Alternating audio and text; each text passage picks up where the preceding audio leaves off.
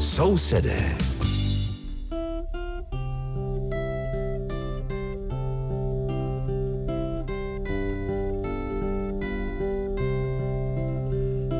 Liebe Hörerinnen und Hörer, Sie hören die Sendung Nachbarn, die den Deutschen in Tschechien gewidmet ist. Aus dem Rundfunkstudio in Karlsbad begrüßt Sie der Moller Richard und aus dem Studio in Aussig an der Elbe Veronika Kindlová.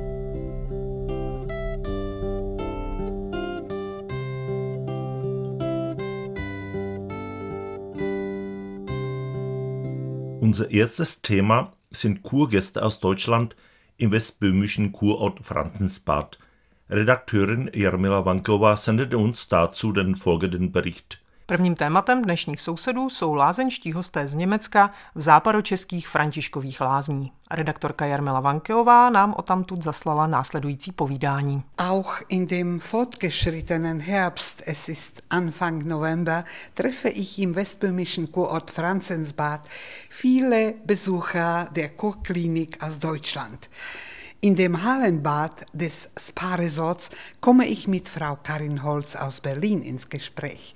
Wir plaudern ein bisschen über das und jenes, bis ich mich schließlich entscheide, sie um ein Rundfunkinterview zu bitten.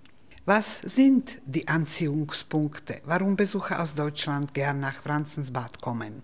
Frau Holz, was sind die Anziehungspunkte, warum Besucher aus Deutschland gern nach Franzensbad kommen? In erster Linie ist es die medizinische Behandlung, die Therapie im Kurbereich, nicht wahr? Ja, natürlich, denn ich bin in Berlin nicht so behandelt worden wie hier in Franzensbad. Hier habe ich meine Behandlungen hintereinander und sie sind dadurch auch effektiver. Und womit sind Sie ursprünglich gekommen? Was fehlte Ihnen? Worüber haben Sie sich beklagt? Also ich hatte habe ganz fürchterliche Rückenschmerzen und ich denke, die Moorpackung, die es hier gibt und auch die anderen Anwendungen, das Schwimmen, das habe ich hier im Hause und dadurch bin ich flexibler als in Berlin. Die Moorpackungen sind einzigartig in Mitteleuropa, sagt man. Sie finden sie hier in der Umgebung von Franzensbad, wobei die Lagerstätten so umfangreich sind, dass sogar die Unterlage für die Bauten dadurch nicht ganz stabil ist. Aber es ist frisch und es hilft sehr. Also wenn man das am Körper anlegt, fühlt man, buchstäblich der Patient fühlt das sofort, nicht wahr, die Wirkungen? Ja, also ich sehe es oder habe es auch in Berlin gehabt, dass mir meine Moorpackung in Folie auf den Rücken gelegt wird und da bleibe ich dann 10 Minuten liegen und es hilft nichts. Während hier das Moor hat ja nicht nur die Wärme. Können Sie sich mit dem Personal hier auf Deutsch verständigen oder gibt es manchmal Situationen, wo man sich nicht im Klaren ist, was die andere Seite damit meinte? Eigentlich schon. Ich gehe mit meinen Klagen oder mit meinen Anliegen, gehe ich meist zur Rezeption und die weiß auf jeden Fall Rat. Wie finden Sie die tschechische Mentalität? Gibt es solche Eigenschaften, obwohl man eine Nation nicht als eine Einheit betrachten kann? Gibt es Eigenschaften, die Ihnen sehr passen und auf der anderen Seite, die vielleicht auch Kritik ihrerseits verdienen würden? Ich meine schon, dass die Tschechen ein bisschen reserviert sind. Sie sind zwar freundlich, aber es ist so, wir haben ja von der deutschen Mentalität oder beziehungsweise von unserer Geschichte her ja doch einige Hindernisse, die immer wieder auftauchen können und die auch nicht ausgelöscht werden in den Gedächtnissen der... Man kennt sich schon einander, nicht wahr? Auch aufgrund der Geschichte, oftmals gemeinsamen Geschichte.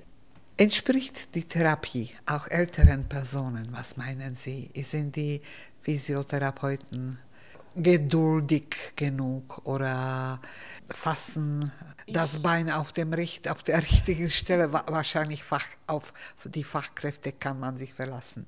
Ich meine schon, dass man sich auf die Fachkräfte verlassen kann. Es sind sehr gute Fachkräfte, sehr gut geschulte Fachkräfte und sonst würden die Deutschen nicht wieder hierher kommen. Sonst würden sie sich irgendwelche anderen Gebiete aussuchen. Und ich habe wirklich immer wieder gehört, dass auch gerade Franzensbad ein sehr beliebtes Bad ist. Das Antlitz der Stadt und das heutige Aussehen der Stadt wurde in gewisser Weise auch von einem Verein beeinflusst, der Anfang des 20. Jahrhunderts in der Stadt tätig war. Er hieß Anpflanzungs- und Verschönerungsverein und an seiner Spitze stand Architekt Wiedemann.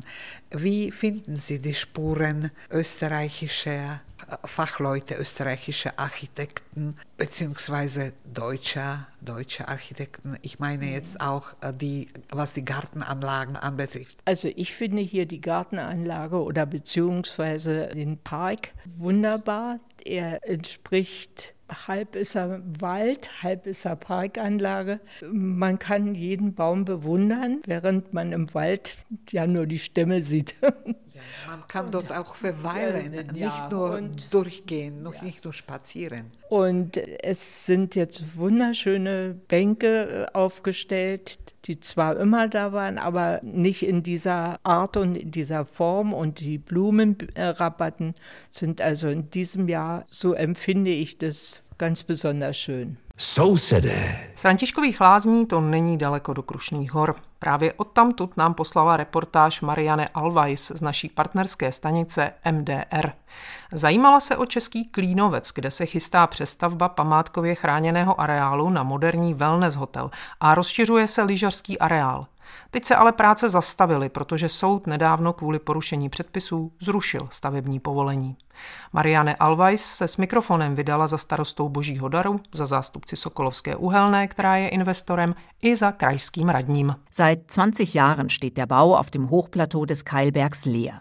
Das Hotel samt Restaurant wurde nach der politischen Wende von 1989 privatisiert, rentierte sich aber nicht. Dann kaufte es die nahegelegene Gemeinde Božídar. Die denkmalgeschützte Bauruine konnte sie jedoch nicht aus eigener Kraft herrichten. Der historische Aussichtsturm auf dem Klinovetz ist vor 10 Jahren renoviert worden. Bald soll das Berghotel folgen. Das Hotel Klinovetz hat es wirklich verdient, endlich rekonstruiert zu werden, so Bürgermeister Jan Horník. Meiner Meinung nach ist das jetzt die letzte Chance. Seit Jahren sucht Božídar, das frühere Gottesgab, mit seinen nur rund 250 festen Einwohnern einen Käufer. Nun hat die Gemeinde einen Pächter gefunden. Die tschechische Windsor Spa Hotelgruppe ist bereit, sich für 25 Jahre zu verpflichten. Sie betreibt ein traditionsreiches Kurhotel im nahegelegenen Karlsbad und gehört zum Kohlekonzern Sokolovská Uhelná. Im Rahmen der Transformation unserer Gruppe sind wir der Ansicht, dass der Tourismus in der Region gestärkt werden muss. Aufsichtsratschef Pavel Tomek plant Dienstleistungen für Besucher der umliegenden Skigebiete. Aber auch außerhalb der Wintersaison will er Touristen anziehen mit Wellness- und Aktivurlaub. Doch erst einmal ist eine kostspielige Generalsanierung nötig. Daran will sich das Kohleunternehmen beteiligen. Der Löwenanteil soll allerdings von der EU kommen, aus einem Fördertopf für den Strukturwandel in Kohleregionen, sagt der zuständige Kreisrat Patrick Pitzinger. Der Tourismus ist eine der Säulen für die Transformation der Karlsbader Region. Die Bedingung der EU war, einen strategischen Partner zu finden. Kritik kommt von der Opposition. Božídar sei selbst nie direkt vom Kohleabbau betroffen gewesen. Die gesamte Förderung des Strukturwandels laufe intransparent. Die Gemeinde und die Region haben es nun eilig. Im Frühjahr soll der Sanierungsplan stehen. Wenn alles durchgeht, könnte das historische Berghotel auf dem Klinovetz 2028 wieder die ersten Gäste empfangen. Sousedé.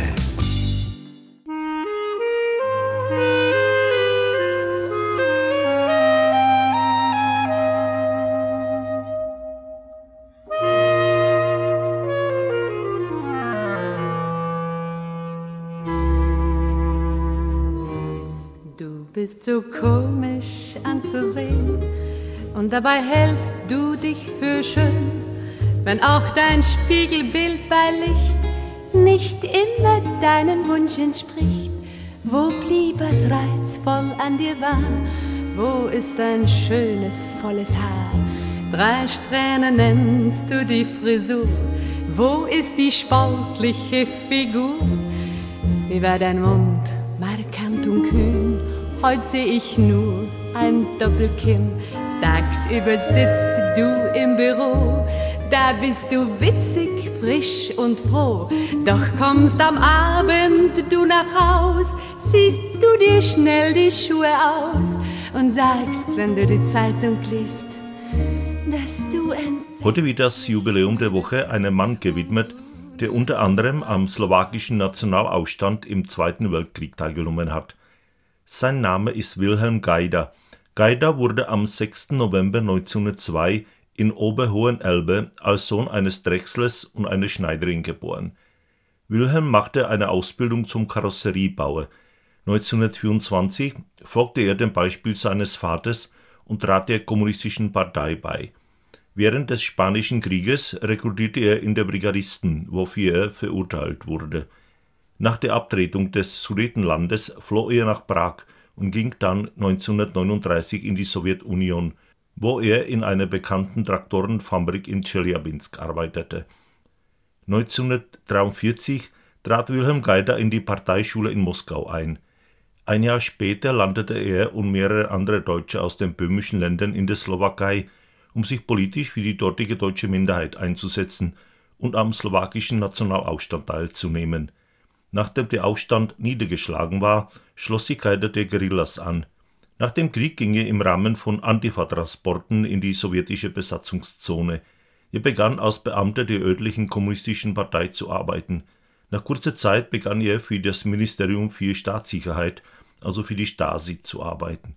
In dieser gefürchteten und berüchtigten Organisation, die das Motto Schild und Wert der Partei trug, stieg er bis zum Oberst auf. Für seine parteipolitischen und politischen Aktivitäten erhielt Geider mehrere wichtige ostdeutsche und tschechoslowakische Auszeichnungen. Wilhelm Geider starb am 27. November 1988 und wurde auf dem Friedhof für prominente Kommunisten in Ostberlin Friedrichsfelde beigesetzt. Výročí týdne bude dnes patřit muži, který se mimo jiné zapojil do slovenského národního povstání. Jmenoval se Wilhelm Geider a narodil se 6. listopadu 1902 v Hořejším Vrchlabí v Krkonoších jako syn soustružníka a švadleny. Wilhelm se vyučil karosářem. V roce 1924 po vzoru svého otce vstoupil do komunistické strany.